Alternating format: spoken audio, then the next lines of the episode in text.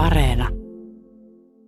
Jos ajatellaan, että miten todellisuuskuva muodostuu, niin jos ainoa paikka, jossa metsään voi, metsän voi kokea on tämmöinen talousmetsä, niin silloin sitä jää paljon sivuun. Eli tämä, missä nyt olemme, missä on paljon lajeja ja moni-ikäisiä lajeja ja paljon lahopuuta metsän pohjalla, niin on kuitenkin se todellinen metsä, joka tänne jääkauden jälkeen on syntynyt ja ylläpitänyt sitä lajistoa, jonka takia suomalaisetkin ovat sel- selvinneet tähän päivään asti. Eli se talousmetsä ei valitettavasti tuota sellaisia terveyshyötyjä kuin tämä vanha metsä. Ja toisaalta me, meitä ohjaa maankäyttö ja omistus, eli on aivan selvää, että metsä on omaisuutta ja se kuuluu sille, kenelle se kuuluu. Ja tästä tulee semmoinen ehkä suomalaisten tavallaan jonkinlainen skitsofreeninen tila, joka heijastuu tähän metsäkeskusteluun aina. Aina se päättyy riitaan, koska siinä ei saada sellaista läpimurtoa, joka kuitenkin tieteen näkökulmasta voisi olla aika selkeä.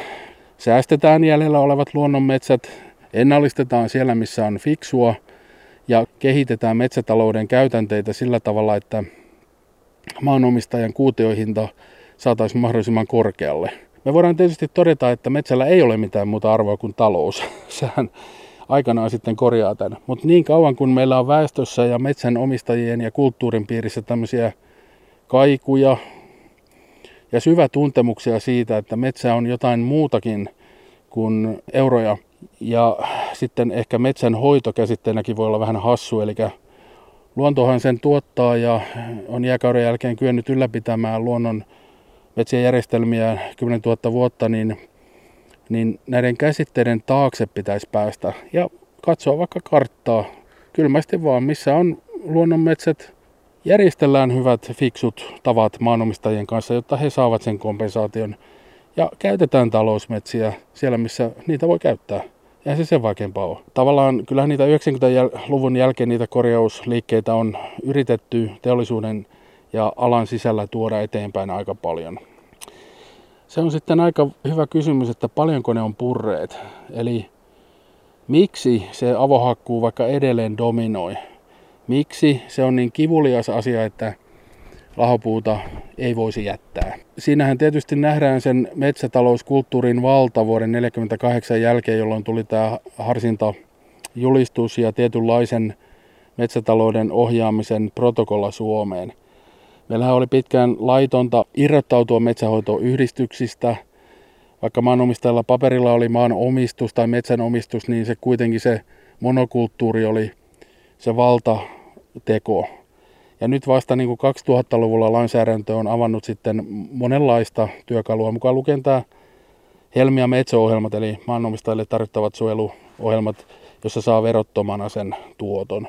Oikeastaan kaikista ratkaisevin asia on, että mitä siellä tapahtuu siellä monitoimikoneen kopissa. Kuinka hyvin vaikkapa nämä ammattilaiset, jotka harjoittavat metsätaloutta, niin pystyvät välttämään lehtoja, lähteitä, luomaan lahopuujatkumoita, tunnistavatko he lajit. Sen takia toinen tärkeä taso ammattilaisen on se metsänhoitoyhdistysten ja metsätalous ammattilaisten, jotka kohtaavat maanomistajat, tahtotila.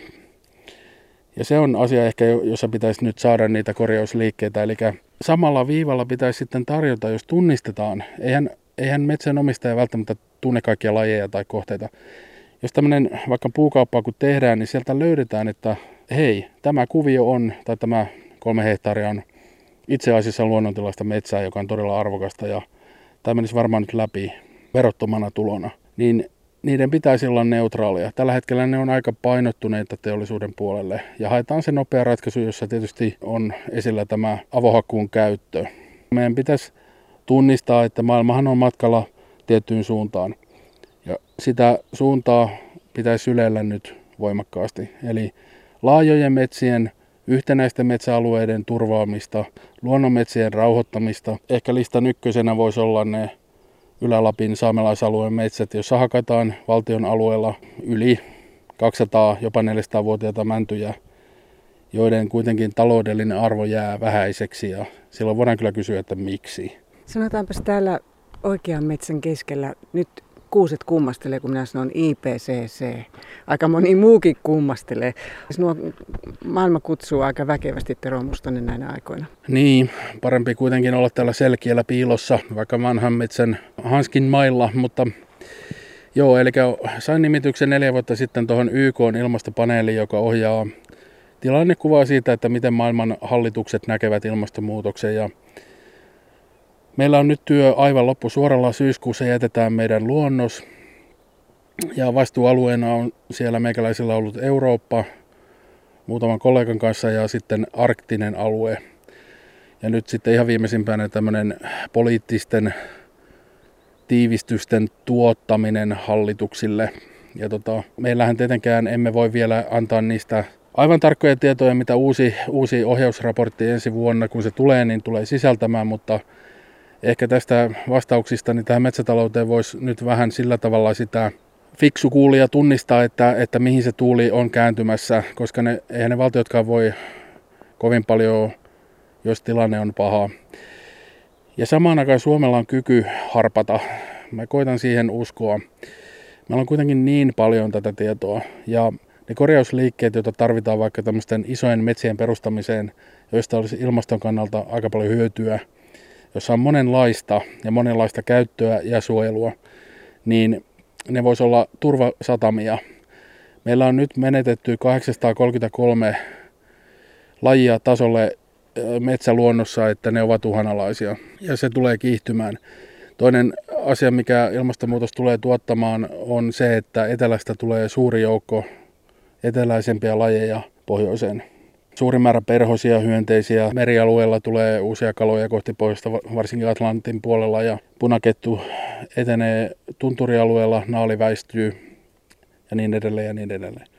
Ja nyt vaikka ne olisi niitä tulevia lajeja tai olemassa olevia havometsän luontaisia lajeja, meidän pitäisi löytää keinoja, joille heille turvataan hyvä elämä. Koska se, että metsälajit voivat hyvin ylläpitää myös sitä, että meillä on pölyttäjiä, sammakoilla ja muilla materiaalilla on mahdollisuus. Ja nämä kuitenkin muodostavat sellaisia ravintoketjuja ja ekosysteemipalveluita, jotka on ihmiskunnan selviämisen kannalta avainasemassa.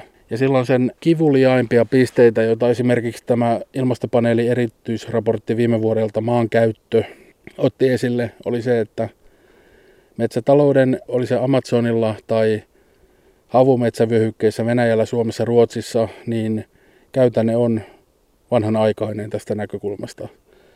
Korjausliikkeitä tarvitaan. Oleellista on se, että se ei ole mikään metsätalouden päätös. Se on niin kuin tietynlaista huijaamista todeta, että metsien käyttö päättyy. Ei se mihinkään pääty. Biotalous jatkuu ja, tai se voi jatkua, mutta sen tulisi korjata ne pahimmat ylilyöntiinsä ja todellisuuskuvan vajeet, jotka sillä tällä hetkellä on. Se, mikä meidän paras ikään kuin ase tässä luonnon monimuotoisuuspuheessa on, on, on se, että tämmöinen pohjoinen havometsävyöhyke voi ennallistua itsestään. Sillä on kyky parantua toisin kuin Amazonilla tai sademetsillä, palmuplantaaseilla. Eli jättämällä ja keventämällä saadaan paljon sellaisia hyötyjä, joissa tämmöinen luonnonmetsien pinta-ala voisi nopeasti nousta.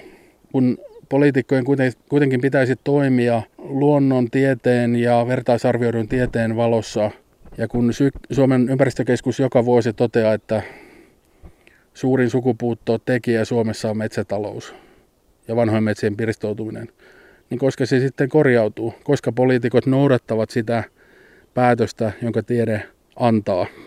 Ei sitäkään voi paeta.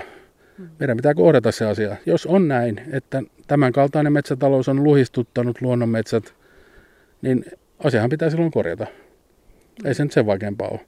Mutta tietenkin se on hyvin vaikeaa, kun sitten asia viedään yhteiskuntaan.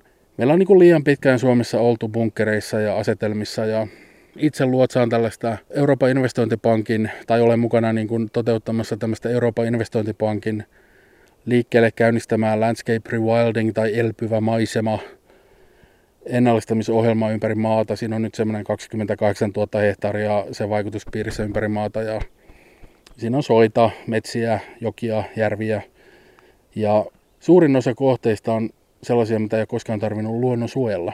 Ne on yksityismailla tai muuten yksityisomistuksessa, kunhan siinä vaan huolehditaan siitä, että se luonnon ominaispiirteet säilyy. Neljän vuoden kokemus tästä ohjelmasta viittaa siihen, että meillä on aika paljon enemmän työkalupakissa keinoja pelastaa tilanne kuin mitä tällä hetkellä vielä on. Yhden sanan vielä tähän pistä hännälle. Se on semmoinen kuin muuttuvat ekosysteemit. Meillä meret alkaa pyöriä väärinpäin. Kaikki se melu, mikä siellä on ja kaikki se saaste, mikä siellä on. Merivirtojen suunnat ovat muuttumassa tähän ilmastonmuutokseen nyt sitten. Millä mielin sinä seuraat sitä ison kuvan hahmottumista? Siellä ei ihan kauheasti semmoisia ilonpilkahduksia taida vastaan tulla. No niin. No planeetta vaihtaa nyt asentoaan. Ja se tarkoittaa monia asioita, mutta se ei tarkoita loppua. Ehkä kyseessä on enemmän siitä, että ihmisen aiheuttamat rajut planetaarisen ekologian, eli kokonaisen planeetan muutokset johtavat siihen, että planeetta hakee uuden asennon. Silloin tällaisten luonnon järjestelmien, vanhojen metsien, jokien säilyttäminen on hyvin tärkeää, koska ne toimii tämmöisinä, jos ei mitään muuta, niillä on itseisarvo päättää oma elämänsä, eli niillä on aina itseisarvo olla olemassa. Ja sitten jos planeetta tuhoaa ja tulee liian kuumaa, uusia lajeja, sairauksia tai mitä tahansa, se on sitten se luonnon prosessi, joka tapahtui, eikä ihmisen. Eli meillä pitäisi olla kyky katsoa siitä todistusaineistoa, joka nyt on käynnissä, mihin viittasit, ja, ja tota, todeta, että ennen kaikkea pölyttäjille, linnuille, matelioille, nisäkkäille täytyy antaa mahdollisuus. Me ollaan tässä noin kilometrin linnunsuon ennallistamisalueelta, joka on tämmöinen 180 hehtaarin suoja kosteikoalue, joka on nyt ennallistettu ja siitä on tullut kymmenessä vuodessa 195 lintulajin koti.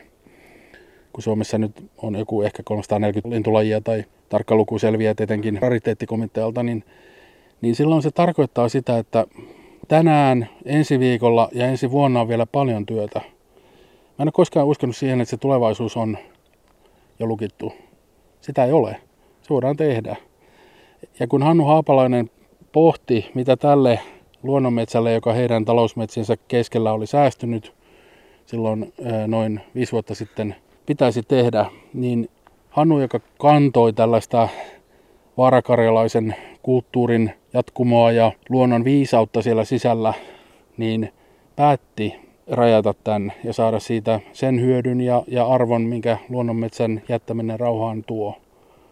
Ja hän oli parha, paras ystäväni tuolla kylällä ja, ja tota, kunnioitan hänen muistoa ja häntä kyllä siitä, että toisin kuin aina ehkä enemmistö, niin hän ajatteli tässäkin asiassa toisin.